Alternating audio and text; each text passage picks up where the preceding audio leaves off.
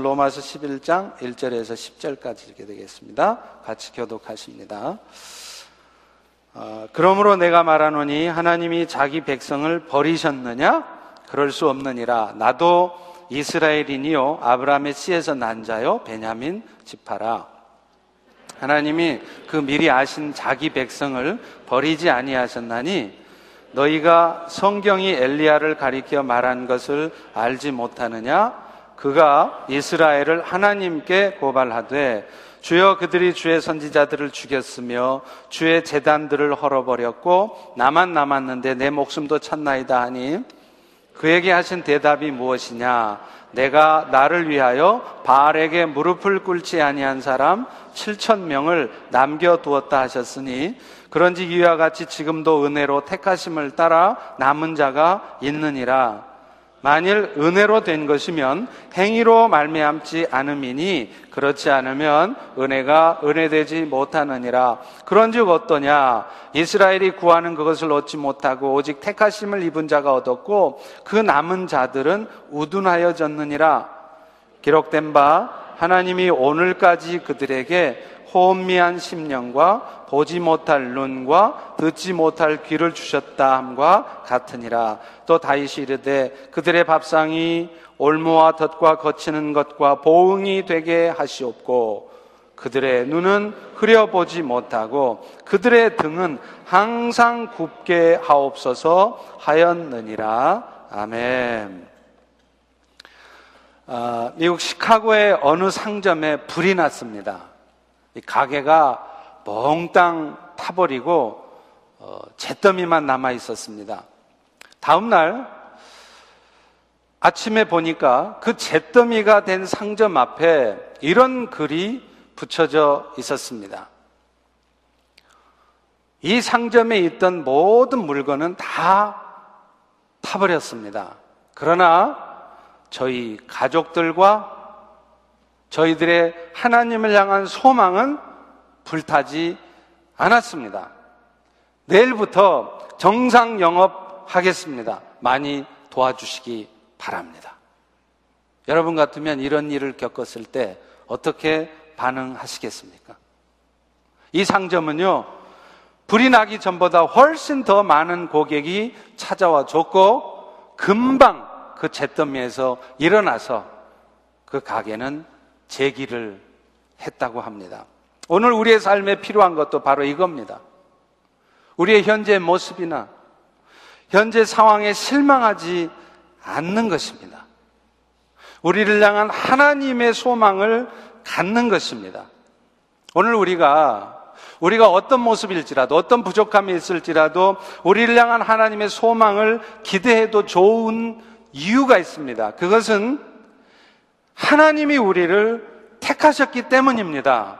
그리고 그 하나님은 택하셨기 때문에 당신의 그런 택하심이 결코 후회가 되지 않도록 하나님이 절대로 우리를 포기하거나 버리지 않으시고 우리의 삶을 회복시키고야 마시기 때문입니다.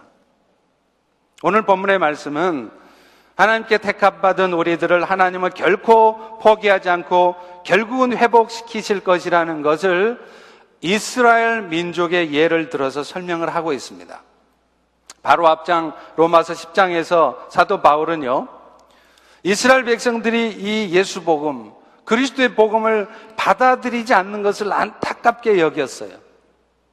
자신의 선교 활동을 통해서 이방인들은 오히려 그 그리스도의 복음을 잘 받아들이는데 아니 어찌된 일인지 하나님의 백성이라 자처하는 유대인들이 오히려 그리스도의 복음을 받아들이지를 않는 거예요. 그리고 이런 현실을 보면서 이스라엘 백성들은 영영 버림받은 백성들이 될 것인가 하는 그런 질문을 하게 되는 것이었습니다. 이 질문에 대한 대답이 오늘 본문 바로 로마서 11장이에요. 그리고 그 대답은 아니라는 것입니다. 하나님은 결코 이스라엘을 포기하지 않으셨다는 것입니다. 우리 하나님께서는 택하셨기 때문에 결국 그 이스라엘을 회복시키실 것이며 그들 가운데 사실은 모든 사람이 멸망에 이른 것도 아니고 하나님의 택함을 받은 자녀들이 있다고 그렇게 분명히 말을 하고 있습니다. 우리 다 같이 1절 전반부를 다시 한번 읽어보겠습니다. 시작. 그러므로 내가 말하노니 하나님이 자기 백성을 버리셨느냐? 그럴 수 없느니라. 사도 바울은요, 이 이스라엘 백성들이 하나님께 버림받은 민족이 아니라는 사실을 두 가지를 통해서 설명을 해요. 그 첫 번째가 뭐냐면 사도 바울이 자기 자신의 삶을 통해서 그것을 설명합니다. 바울은요, 자기도 원래는 아브라함의 자손이고 유태인이라 그렇게 말해요. 다시 말하면 바울 자신이 혈통적으로는 분명한 이스라엘 사람이라는 거예요. 그것보다도 누구보다도 더 순수한 혈통의 성골 출신 이스라엘이라 그렇게 말을 합니다. 우리 1절 후반부를 다 같이 읽습니다. 시작. 나도 이스라엘인이요. 아브라함의 씨에서 난 자요. 특별히 베냐민 지파라는 거예요. 사도 바울은 자신이 순수한 혈통의 이스라엘이라고 말하고 있습니다. 그런데 문제는 이 이스라엘 백성 중에 하나였던 사도 바울 자신도 겉으로 보기에는요, 마치 하나님 앞에 버림받은 자처럼 살았다는 겁니다.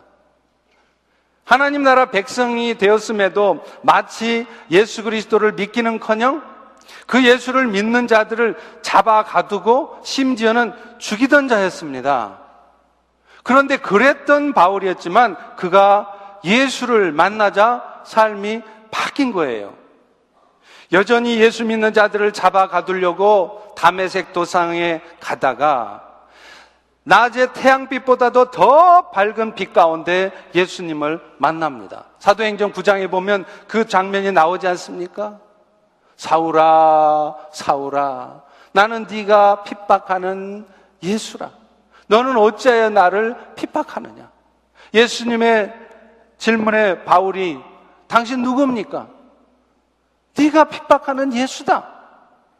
이 예수를 만나고 사울은 완전히 바뀌었습니다. 주님의 음성을 듣고 나서 그는 예수를 배척하는 인생이 아니라 이제는 생명 다해서 예수를 섬기는 인생으로 바뀌었다는 거예요.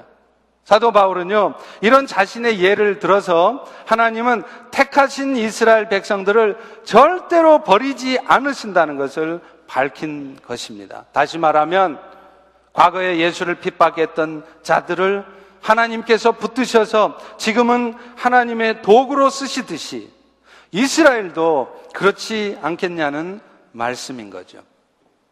하나님께서요, 이스라엘을 버리지 않으셨다는 것은 사실 오늘날 세계 역사를 봐도 분명히 알 수 있어요.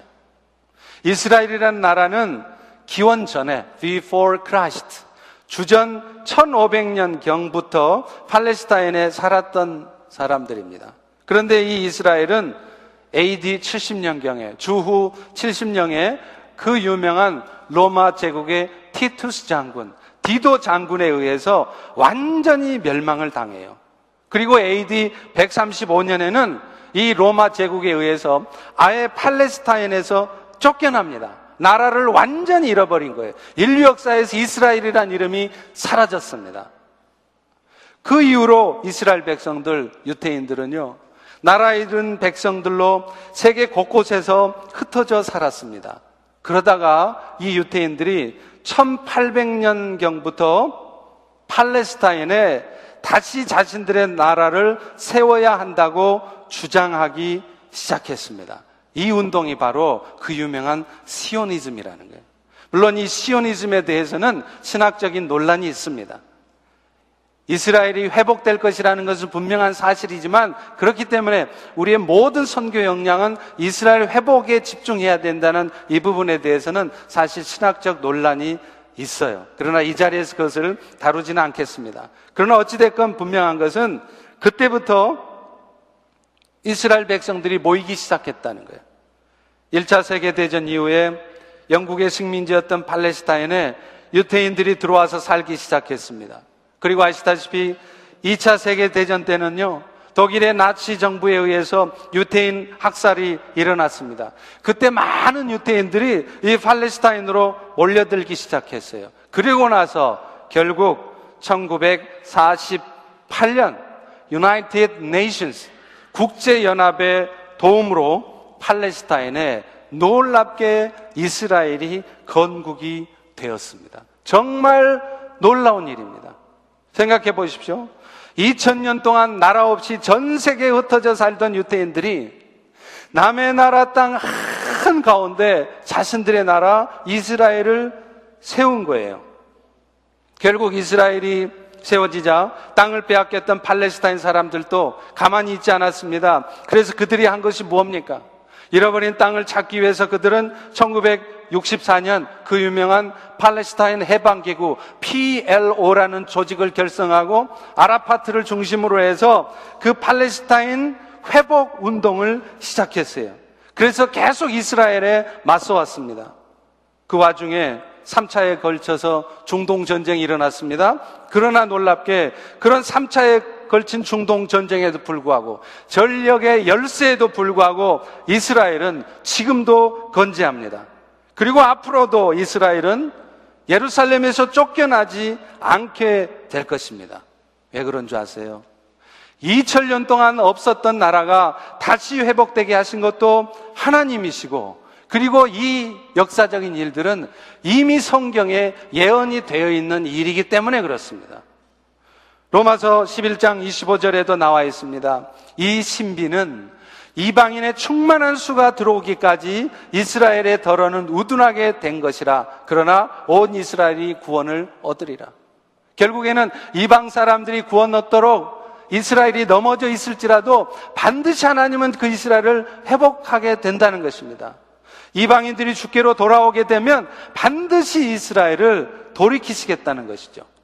비록 그들이 아직도 예수님을 온전히 알지 못하고 있지만 결국은 그리스도를 통해 하나님께로 돌이켜지게 될 것입니다. 실제로 이번에 LA에서 열렸던 세계 한인 선교대회에서 이스라엘에서 사역을 하시던 선교사님의 선교 보고를 들었습니다. 이 선교사님이 선교 보고를 하는데 10년 전쯤에 이스라엘에 갔을 때는요, 이스라엘 안에 가정교회가 한 30여 개 정도밖에 없었대요. 그런데 10년이 지난 지금 이스라엘 땅 안에 300개가 넘는 가정교회가 있다고 합니다. 물론 지금도 감시와 핍박이 있습니다. 그러나 지금 이렇게 300개의 가정교회가 세워져 가고 있다는 것은 하나님께서 그 육적인 이스라엘을 결코 버리지 않으셨다는 분명한 증거인 것입니다. 바울의 두 번째 논증은요, 구약의 선지자였던 엘리야의 이야기를 통해서입니다. 아시다시피 엘리야 선지자는 주전 800년경에 북이스라엘의 가장 포악했던 왕, 아합 왕대 활동했던 선지자였죠. 그 당시 엘리야 선지자는 갈멜산에서 바알 선지자들 400명과 영적 대결을 해서 승리를 하지 않습니까? 그런데 이 일이 계기가 돼서 엘리야 선지자는 아합 왕과 그의 아내였던 이세벨에게 쫓기는 신세가 되었습니다. 그리고 그 와중에 엘리야뿐 아니라 다른 여호와의 선지자들도 모두가 죽임을 당하고 재단이 헐려지는 일이 있었어요. 그때 엘리야는 광야로 도망을 갑니다. 그리고서는 로뎀나무 아래에 앉아서 하나님 앞에 넋두리를 해요. 그의 넋두리 내용이 오늘 본문 3절이에요. 주여, 그들이 주의 선지자들을 죽였고 주의 재단들을 헐어버리고 나만 남았는데 내 목숨도 찾나이다. 방금 전까지만 해도 바알 선지자들과의 싸움에서 승리한 엘리야가 이런 넋두리를 하는 고백을 하는 이유가 있어요. 그는 당시에 이스라엘 백성들 중에는 엘리야처럼 오직 하나님만을 섬기는 흔들림 없이 하나님만을 섬기는 사람들이 자기 자신밖에 없다고 생각을 했어요. 이제 다 죽고 다 없어지고 자기 혼자만 이렇게 하나님을 흔들림 없이 섬기고 있다. 그렇게 생각을 한 것이었습니다. 그러니 이런 상황 속에서 나도 살고 있지 않습니다. 나를 빨리 죽여주세요. 이런 넋두리를 한 거였습니다. 그러나 그때 엘리야가 그런 고독과 두려움 앞에 서 있을 때 하나님의 음성이 들려옵니다. 이게 바로 사실은 오늘도 힘들게 고독하게 묵묵히 흔들림 없이 신앙생활을 하시는 여러분들에게 하나님이 주시는 메시지입니다. 우리 사절의 말씀을 다 같이 한번 읽겠습니다. 시작. 그에게 하신 대답이 무엇이냐? 내가 나를 위하여 발에게 무릎을 꿇지 아니한 사람 7천을 남겨두었다 하셨으니 하나님께서는요 다 바알에 무릎 꿇고 다 세상에 무릎 꿇고 다 세상에 휩쓸려 사는 것 같지만 아직도 바알에 무릎 꿇지 않고 세상에 엎드리지 않고 여호와의 신앙을 지켜가는 사람을 남겨두셨다는 거예요. 여기서 이 7천이라는 것은 꼭 숫자적으로 7천 명만을 의미하지 않았습니다. 히브리에서 7은 완전수예요. 그리고 7천은 천은 무한대를 말합니다. 따라서 이 7천 명이라는 얘기는 딱 7천 명만 남아 있다는 얘기가 아니라 의외로 생각 외로 많은 수의 사람들이 남아 있다는 거예요. 나타난 모습으로 보면 이스라엘 사람들 다 배교하고 모든 그리스도인들이 다 세상적으로 타락해가는 그런 삶을 사는 것 같지만 엘리야 혼자만 남아 있는 것이 아니라 오늘 여러분들 혼자만 남아 있는 것이 아니라 아직도 우리 주변에는 바알에게 무릎 꿇지 않는 생명을 바쳐서 하나님을 섬겨가는 신앙의 절개를 지키는 사람들이 남아 있다는 것입니다.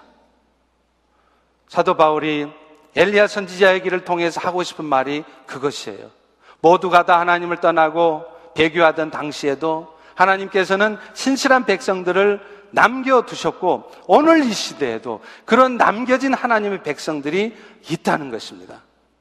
결국 사도 바울은요, 이두 가지를 통해서 우리에게 말씀하는 것은 뭐냐? 하나님은 결코 당신의 택한 백성들을 버리지 않으신다는 거예요. 그들이 어떤 연약함과 오늘 여러분들이 어떤 부족한 모습을 갖고 있을지라도 한 번 택하시면 그 택하심이 후회가 되지 않도록 하기 위해서 끝까지 끌고 가신다는 거예요. 그리고 그것이 가능한 이유는 우리가 잘나서가 아니라 우리가 신앙생활 제대로 해서가 아니라 오직 하나님의 긍휼과 은혜의 결과라는 것을 말하는 것입니다. 여러분 엘리야만 해도 그랬습니다. 엘리야 자신이 남겨진 자로 남겨진 것도요. 사실은 하나님이 하신 일이에요.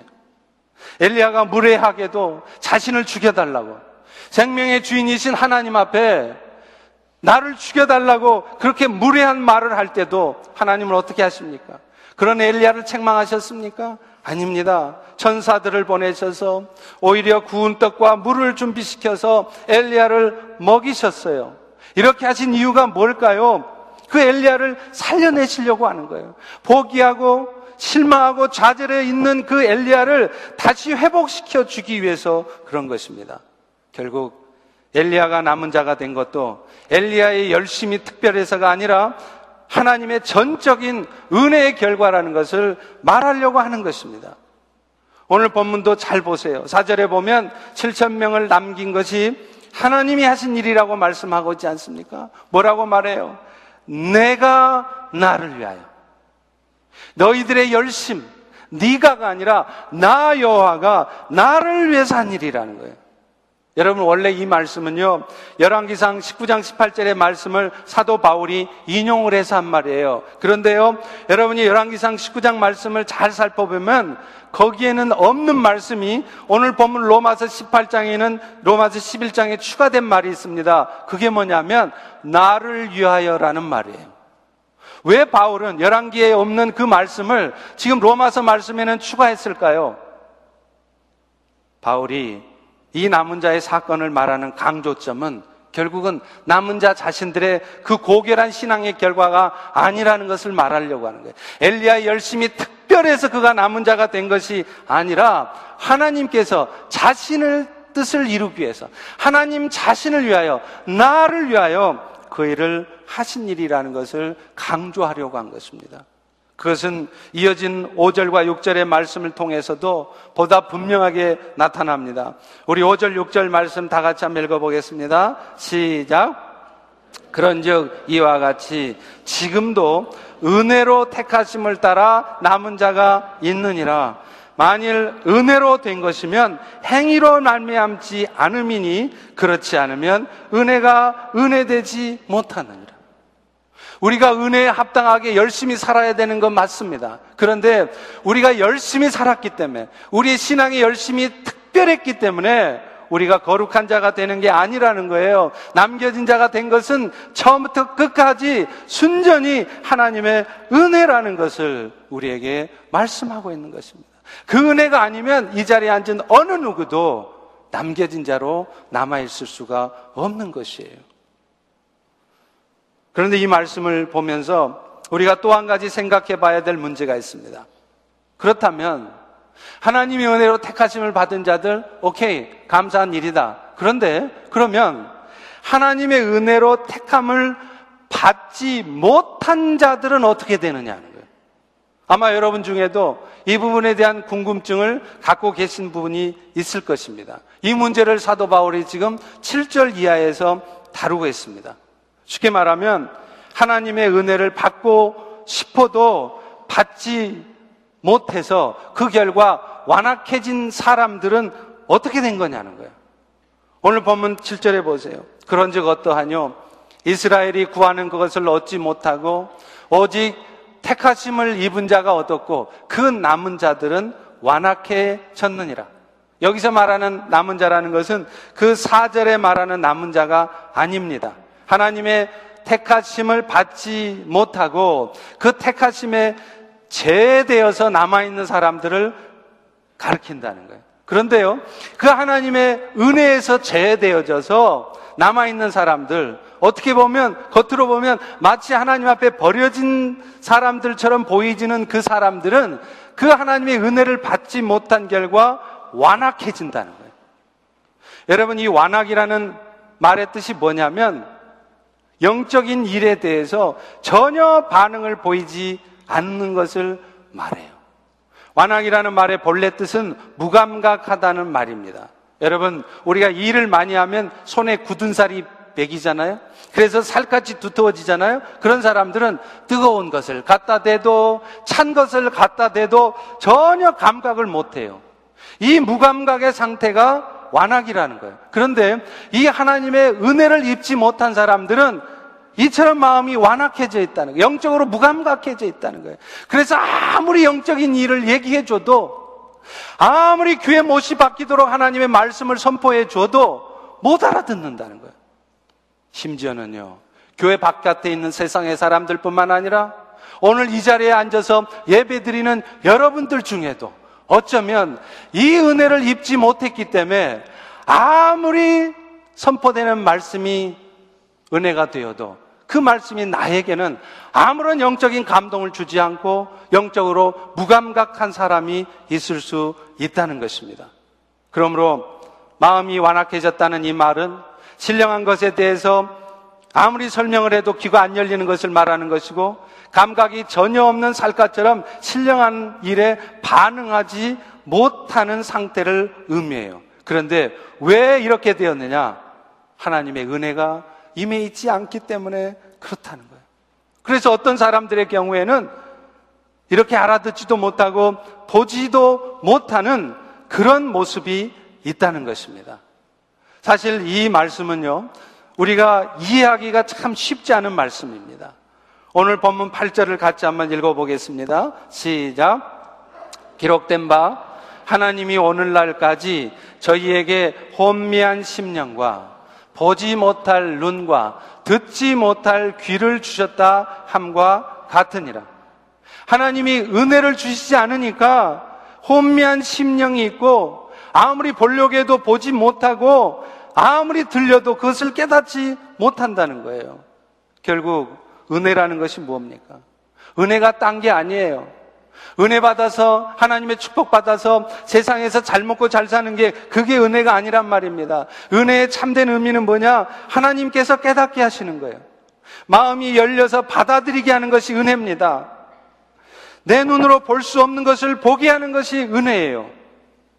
오늘 또 우리는 이 은혜 때문에 예수님의 십자가를 보았고 예수님의 영광스러운 부활의 메시지가 들리는 것입니다. 그래서 오늘 또 예수 그리스도가 나의 구주라는 사실을 믿을 수 있는 것입니다. 그런데 안타깝게 어떤 사람들에게 있어서는 이 은혜가 주어지지 않았다는 것이죠. 사도 바울은요, 하나님이 듣지도 못하고 마음을 완악하게 만드시면 결과적으로 어떤 일이 일어나는지를 시편의 말씀을 통해서 설명을 하고 있습니다. 그게 9절과 10절의 말씀이에요. 우리 다 같이 한번 읽겠습니다. 시작. 또 다윗이 가로되 저희의 밥상이 올무와 덫과 거치는 것과 보응이 되게 하옵시고 저희의 눈은 흐려보지 못하고 저희의 등은 항상 굽게 하옵소서 하였느니라. 여러분, 여기서 말하는 밥상이라는 게 뭐냐? 세상 사람들이 밤낮 없이 추구하고 살아가는 그 육적인 관심사라는 거예요. 그런데 이 은혜를 입지 못한 사람들에게 있어서는 이 좋은 밥상, 세상에서 행복하게, 세상에서 부요하게 잘 사는 것이 그것이 축복이 아니라 결국에는 그들의 삶에 불행에 덫이 되고 멸망을 자초하게 되는 올무가 된다는 것입니다. 여러분 실제로 우리 주변에 봐보세요. 먹고 살기 여유로워서 봄 내게 살지만 평생 정신없이 돈만 모으면서 살지만 결국에는 상다리가 부러지도록 차린 그 밥상이 오히려 그에게 있어서는 영원한 저주가 되어서 하나님의 은혜 가운데로 나아가지 못하는 경우를 우리는 보지 않습니까? 그런 의미에서 사실 우리 성도들에게 있어서도요, 돈 잘 벌고 오래 살면 그것이 예수 잘 믿는 자들이 받는 복이라고 말하는 것이 위험한 말일 수 있다는 것입니다. 여러분, 물론 그 말이 틀린 말은 아닙니다. 하나님은 분명 우리의 영혼도 구원하셨지만 우리의 육체도 구원하셨습니다. 그렇기 때문에 여러분이 정말 예수 잘 믿고 살아가면 세상 사는 일에도 하나님의 축복이 따르는 것 사실입니다.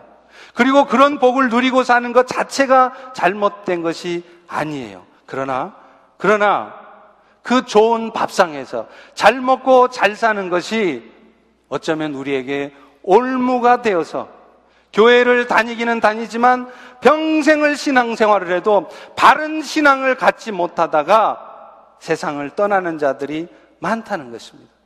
차라리 초라한 밥상을 가지고 살았다면 오히려 복이 되었을 사람들이 얼마나 많은지 모른다는 거예요. 예수님은요, 사실 말세가 되면 이렇게 그 좋은 밥상이 오히려 올무가 되어서 망하게 될 자들이 많다고 이미 경고하셨습니다. 마태복음 24장 38절과 39절에 보세요. 홍수 전에 노아가 방주에 들어가던 날까지 사람들이 먹고 마시고 장가 들고 시집가고 있으면서 홍수가 나서 저희를 다 멸할 때까지 깨닫지 못했다는 거예요. 노아는 수도 없이 외치는데 예수님이 다시 오셔서 이 세상을 심판할 것입니다. 수도 없이 외쳐도 그 말이 귀에 안 들어오는 거예요. 관심이 뭐냐? 오늘도 먹고 마시고 시집가고 장가가고 자식 새끼 결혼 잘 시키고 행복하게 사는 것, 부요하게 사는 것, 이게 세상 사람들의 관심이라는 거예요. 멸망 앞에 이를 때까지 말이죠. 어떤 목사님은 이 부분을 설명하면서 우리 인생을 네 박자 인생이라고 그러더라고요. 그 대중 가수 누구죠? 그 태진한지 송대관인지 네 박자 인생이라는 그, 그 트로트 가요가 있잖아요. 먹고 마시고 시집가고 장가고 먹고 마시고 시집가고 장가고 여러분 우리 인생 한번 가만히 살펴보세요. 다 사는 일이 네 박자 인생이에요.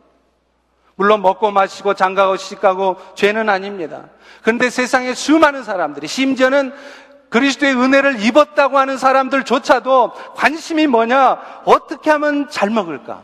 어떻게 하면 즐거운 것을 마실 수 있을까? 어떻게 하면 결혼 잘 할 수 있을까? 먹고 마시고 시집가고 장가하고 다 여기에 매여 산다는 거예요. 그것이 물론 죄는 아닙니다. 그러나 그것이 전부인 줄 알고 사는 것이 문제라는 거예요. 여러분 이것이 이것이 바로 하나님께서 은혜를 주신지 않은 사람들에게 나타나는 현상이라는 거예요. 오늘 여러분은 지금 어떻게 살고 계십니까? 그런데 이런 말을 들으면은요, 마치 하나님이 고의로 어떤 사람들을 버리신 것처럼 느껴지는 이 사실에 대해서 우리는 이해할 수밖에 없을 뿐만 아니라 이 사실이 심지어는 불쾌하기까지 하나님이 굉장히 불공정하신 분인 것처럼 느껴질 수 있습니다. 그런데 여러분 잘 한번 생각을 해보세요.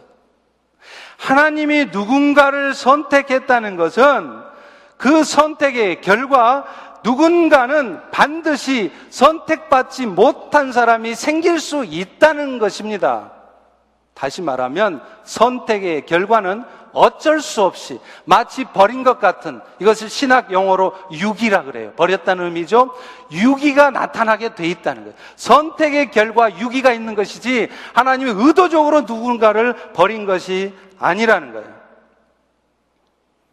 내가 만약 하나님의 특별한 은혜를 받아서 남은 자가 되었다면 그 대신 분명히 어떤 사람들은 완악한 자로 남아있는 사람이 있다는 것입니다. 그래서 주님이 세상에 계실 동안 복음을 전하시면서도 자주 하신 말씀이 있어요. 뭐라 그러신 줄 아세요? 귀 있는 자는 들을지어다. 사도 바울이 로마 감옥에 가르쳐서 아무리 바울과 같은 뛰어난 사도가 복음을 전해도 다 그 복음을 알아듣고 아멘할 것 같지만 그 복음을 듣는 사람도 있지만 똑같은 은혜의 복음이 선포돼도 듣지 못하는 사람이 있다는 거예요. 귀 있는 자는 들을지어다.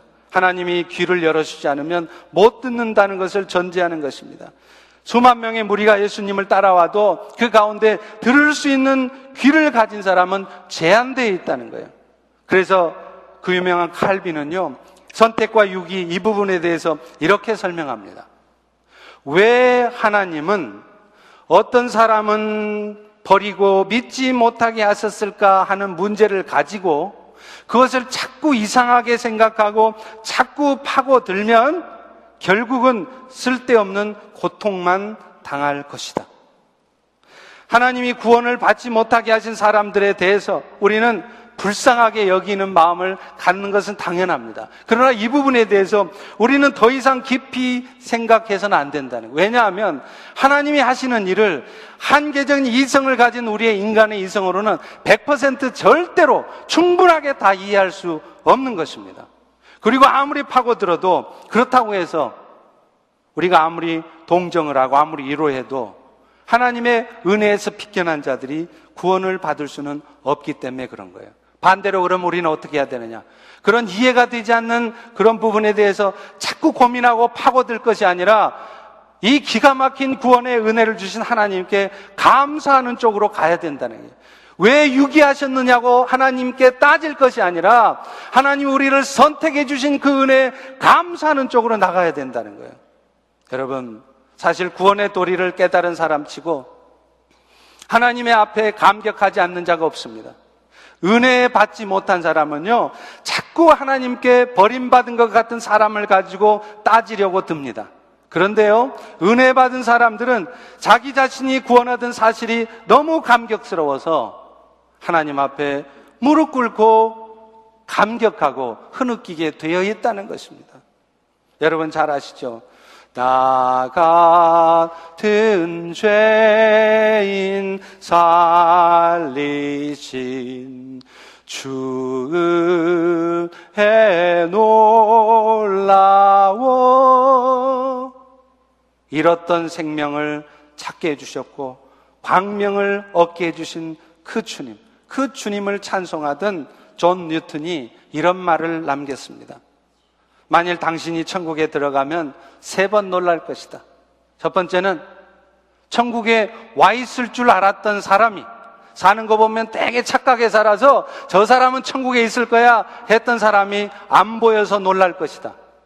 둘째는 저 사람은 절대 천국에 올 수 있는 사람이 아니야. 갈 수 없을 거라 생각했던 사람이 그 자리에 와 있는 것을 보고 놀랄 것이다. 그리고 셋째로 노예 상인으로 그렇게도 악명 높았던 존 뉴턴 자기 자신을 말하는 것입니다. 그가 그 천국에 들어오는 것을 보고 놀랄 것이다. 이렇게 말씀하고 있다는 거예요. 자기가 하나님 앞에 왜 선택을 받았는지, 왜 구원을 받았는지 아무리 생각해도 나 같은 것을 택해 주시고 나 같은 것에게 은혜를 베풀어 주신 것을 그 이유를 알 수 없어서 감격하는 사람. 여러분 이 사람들이 하나님의 은혜 받은 사람의 특징이에요. 인간의 이성으로는 온전히 이해할 수도 없는 그런 유기의 교리를 가지고 왜 하나님은 저런 사람을 완악하게 하셨느냐 하고 고민하는 것이 아니라 하나님 앞에 따지고 드는 것이 아니라 이 은혜를 생각하면서 감격하는 사람, 이 사람이 은혜 받은 사람이라는 거예요. 특별히 하나님은요, 우리를 은혜로 구원을 시켜주셨을 뿐만 아니라 우리가 어떤 연약함이나 부족함이나 심지어는 어떤 잘못함 가운데 있을지라도 결코 포기하지 않고 끝까지 우리를 회복시키시는 분이라는 것에 우리는 감사해야 돼요. 여러분, 제가 믿는 것 중에 하나는요, 하나님께서는 이 마지막 때에 우리 한국 민족을 택하셨다는 것입니다. 그리고 하나님은 우리 한국 민족을 통해서 이 마지막 때에 세계 선교가 왕성하게 이루어지도록 택하셨기에 결코 우리 한국 민족을 버리지 않으실 거라는 거예요. 남한을 버리지 않으실 것이고 북한을 버리지 않으실 것이고 오늘 또 영적으로 점점 쇠락해서 몰락해 가고 있는 것 같은 우리 미주의 한인 교회들을 하나님은 결코 포기하지 않으신다는 것입니다. 지금의 우리 민족, 특별히 폭압적인 그 김정은 정권 아래 신음하고 있을 북한의 형제들을 생각하면 마음이 암울해질 수밖에 없어요. 실제로 지금도요, 북한 땅에는 그 잘못된 북한 정권 때문에 얼마나 많은 백성들이 고통 가운데 있는지 몰라요. 지금도 정치범 수용소에는 6천 명에 가까운 우리 지하교회 성도들이 허리도 허리도 피지 못한 채로 하루 종일 땅만 보면서 뜨거운 용광로 불에서 일을 하고 있다고 합니다. 허리를 필 수 없기 때문에 늘 허리를 굽히고 일을 하다 보니까 1년이 지나고 5년이 지나다 보니까 이 허리가 굳어서 꼽추가 다 됐어요. 뜨거운 용광로 불 때문에 머리털은 다 뽑혀서 다 대머리에다가 다 허리가 굽은 꼽추처럼 다녀요. 하루 종일 말도 못 한답니다. 선을 그어 놓고 그 그어진 선 안에서만 걸어 다녀야 돼요. 여러분, 이분들의 유일한 소망이 뭔지 아세요? 우리처럼 죽을 병에 걸렸다가도 살려달라고요? 아니에요. 이분들의 유일한 소명은, 소망은 빨리 죽어서 천국 가게 해달라는 거예요. 그래서 누군가가 죽으면 오히려 찬송한답니다. 그런데 그런 북한 땅에도 소망이 있습니다. 하나님은 북한을 버리지 않으셨습니다. 지금도 북한 땅에는 김일성 부자의 우상 앞에 무릎 꿇지 않은 7천 명의 남은 자들이 있기 때문입니다.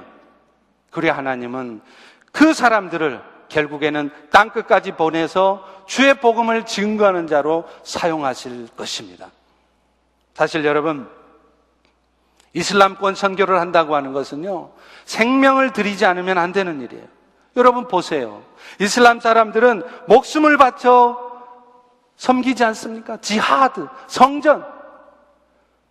회교 근본주의자들 보세요. 그 사람들이 살궁리합니까? 폭탄 짊어지고 뛰어들어요. 생명을 드리고 그들의 신 알라를 위해 선신한단 말이에요. 그런데 오늘날 기독교 선교사들은 어떻습니까?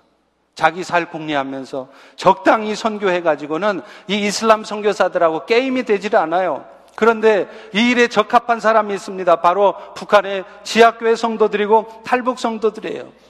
그들은 지금도 생명의 위협을 받고 살고 있지만 이것이 그들로 하여금 생명을 맡기면서까지 열방으로 나아갈 수 있는, 특별히 무슬림 지역으로 나아갈 수 있게 하는 동력이 된다는 거예요. 사실 하나님은 이런 목적을 가지고 오늘 또 북한 땅의 성도들을 훈련하고 계신 것입니다. 그러므로 북한 땅 소망이 있습니다. 북한의 현재 모습만 보고 여러분 너무 혀를 차면서 껄껄껄 불쌍하게 보실 일이 아니에요. 절망할 일이 아닙니다. 지금 북한의 지하교회는 비록 사람 목회자는 없어도 우리 주님께서 친히 목회하고 계시는 지구상에서 가장 좋은 교회들이라는 것을 믿으시기 바랍니다.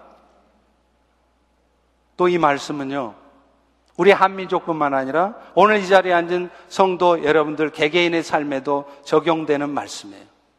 우리는 이것을 이스라엘 백성들의 모습을 통해서도 확인할 수 있습니다. 여러분, 애초에 하나님이 이스라엘 백성들을 하나님 나라 백성으로 부르신 목적이 무엇입니까? 목적이 있었어요. 괜히 부르신 거 아니에요. 괜히 불러서 축복하시고 그들의 삶이 유복하게 하신 거 아니란 말이에요. 목적이 있었다는 거예요. 출애굽기 19장 5절에 보십시오. 너희는 모든 민족 중에 내 소유가 될 것이다. 소유라는 것이 아주 보배롭고 존귀한 자가 되었다는 거예요. 그런데 왜 그러시느냐? 너희가 내게 되어 제사장 나라가 되며 하나님은 이스라엘을 택하셔서 그들을 애굽에서 인도해 내셨죠. 홍해 기적 같은 엄청난 기적을 베푸면서까지 그 이스라엘을 건져내셨습니다. 그렇게 하신 목적이 뭡니까? 그들이 이제 제사장 나라가 되어서 세상 사람들을 예수님께로 하나님께로 돌이키게 하는데 사용하시겠다는 거예요. 그런데 그런 사명을 가진 이스라엘 백성들은 안타깝게요. 그 부르신 목적에 따라 살지 않았습니다.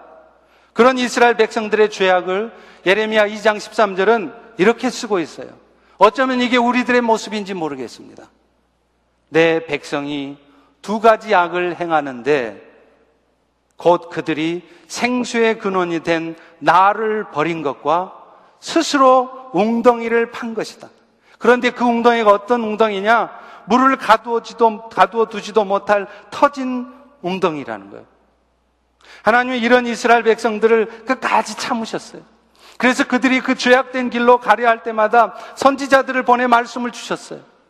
오늘처럼 선포되는 하나님의 말씀을 통해서 그들의 귀에 그 말씀을 들려주십니다. 그러나 이스라엘은 그런 하나님의 말씀에 귀를 기울이지 않는 거예요. 한쪽 귀로 듣고 한쪽 귀로 흐들려버리는 거예요. 귀를 닫아버리는 거예요.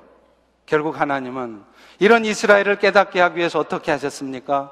바벨론에 의해서 하나님 나라의 백성이라고 하는 이스라엘이 처참하게 멸망당하도록 무너지게 하셨다는 거예요. 이스라엘은 그제야 정신을 차립니다. 바벨론의 포로로 잡혀가서 고생고생하며 살고 그제서야 자기들이 하나님의 축복받아 예루살렘에서 살던 때가 얼마나 복된 인생이었는가를 그제서야 깨닫는다는 거예요.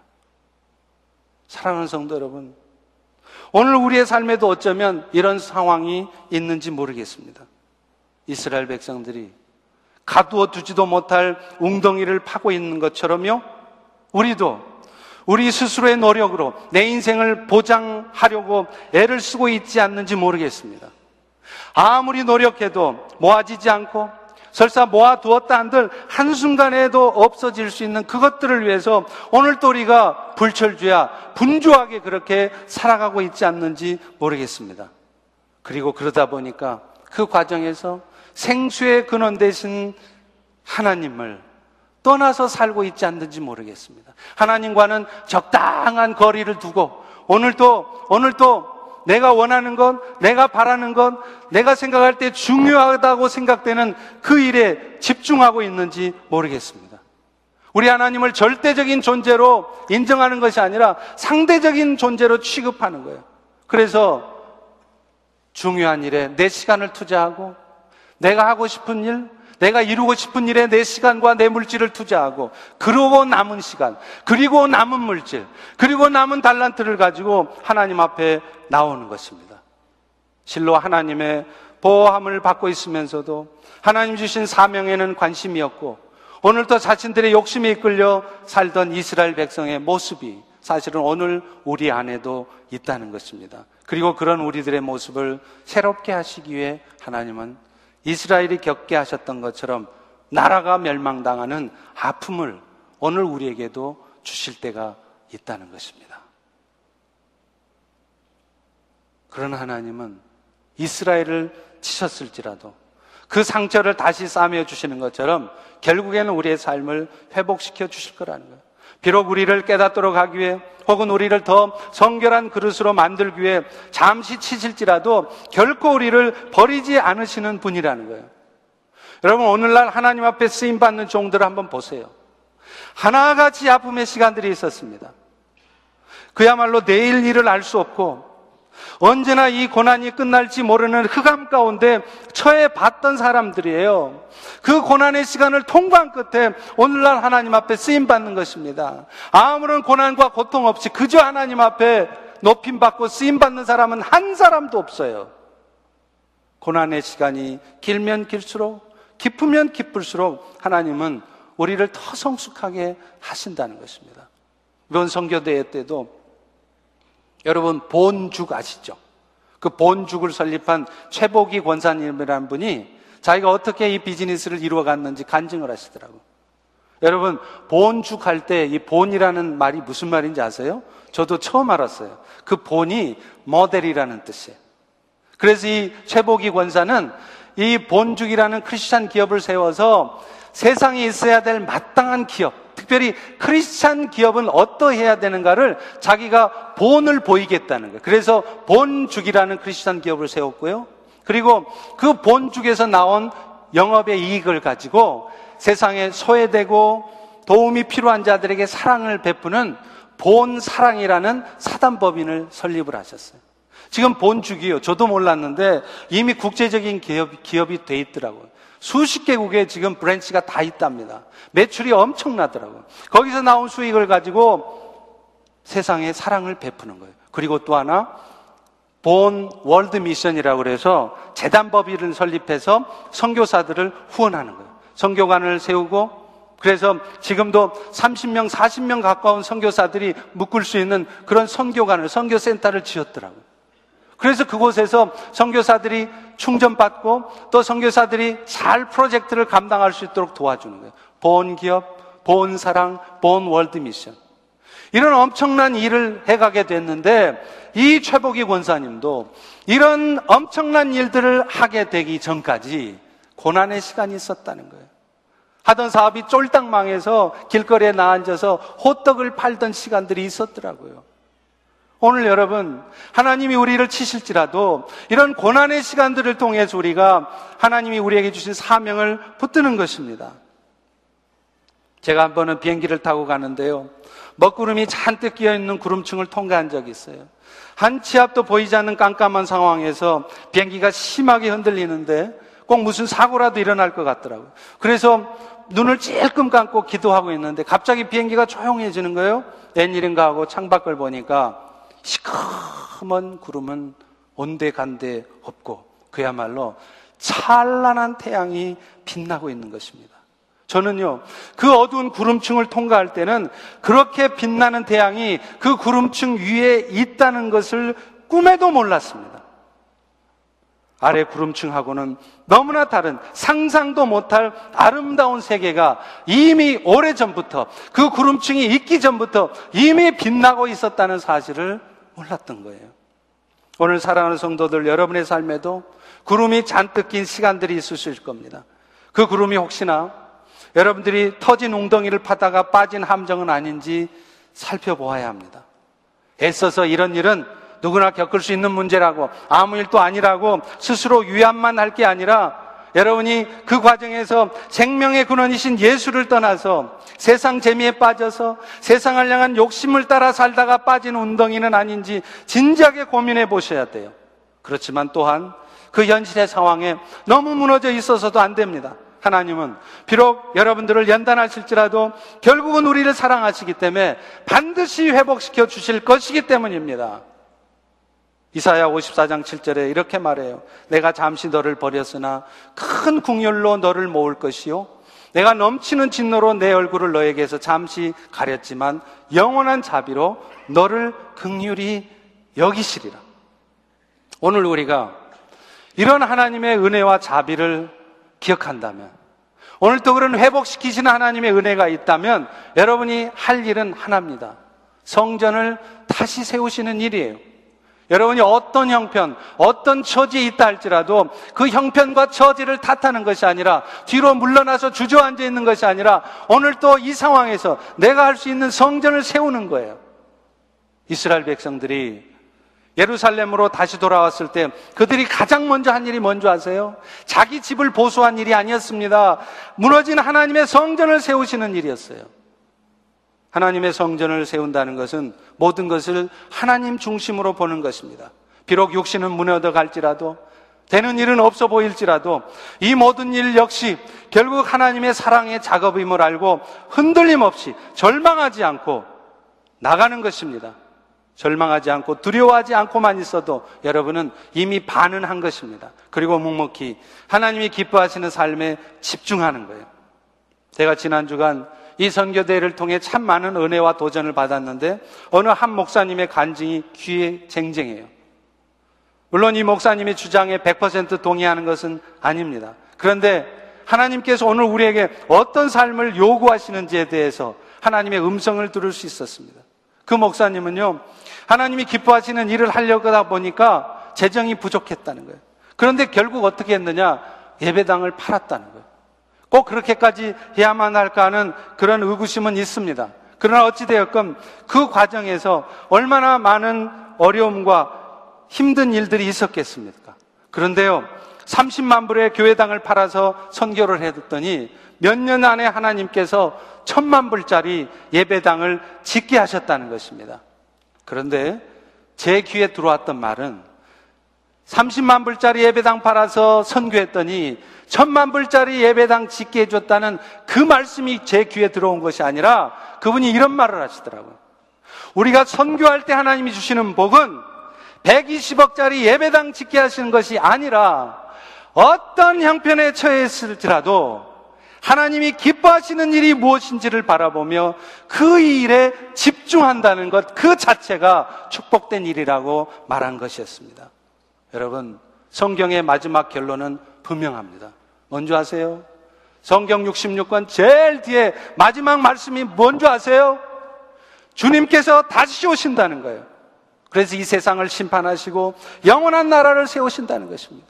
계시록 22장 12절입니다. 보라, 내가 속히 오리니 내가 줄 상이 나에게 있어 각 사람에게 행한 대로 갚아 주리라. 여러분, 이 땅에서 우리의 삶은요, 대단한 것 같지만 별거 아닙니다. 잠깐 있다 사라지는 안개 같은 인생이에요. 주님이 오실 것이라 약속했던 구약의 예언대로 주님은 오셨습니다. 그리고 이제 주님이 다시 오실 거라 약속했던 그 신약의 예언대로 주님은 반드시 오실 것입니다. 멀지 않았습니다. 나그네 같은 인생, 썩어져 없어질 것들에 몰두하다가 부끄러운 모습으로 주님을 맞이하지 않기를 바랍니다. 다시 오셔서 이 세상을 심판하실 주님 앞에 섰을 때 오늘 이 자리에 앉은 우리 모두가 그래 잘했다 착하고 충성된 종아 더 많이 힘들었지 주님께 칭찬 듣고 상급 받는 우리 모두가 되기를 축원합니다.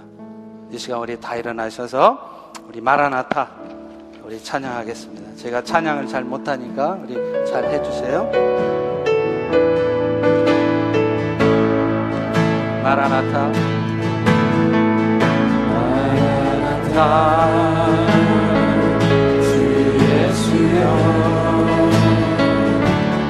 어서 오시옵소서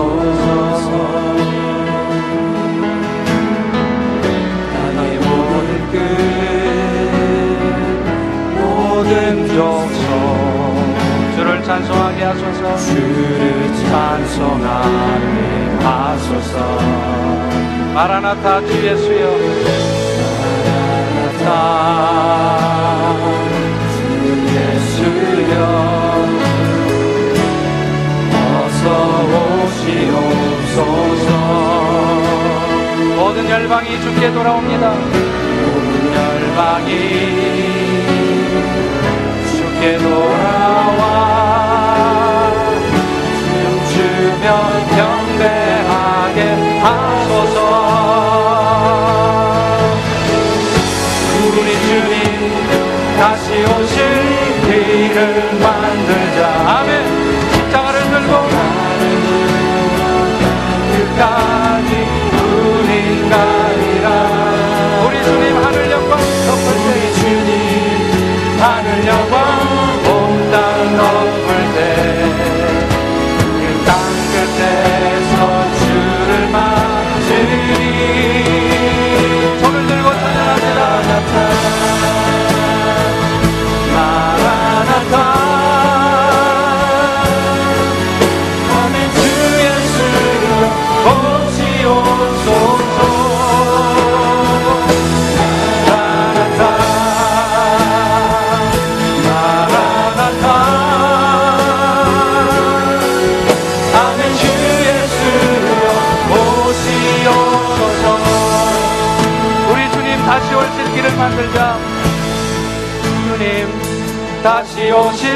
길을 만들자 들고 나 끝까지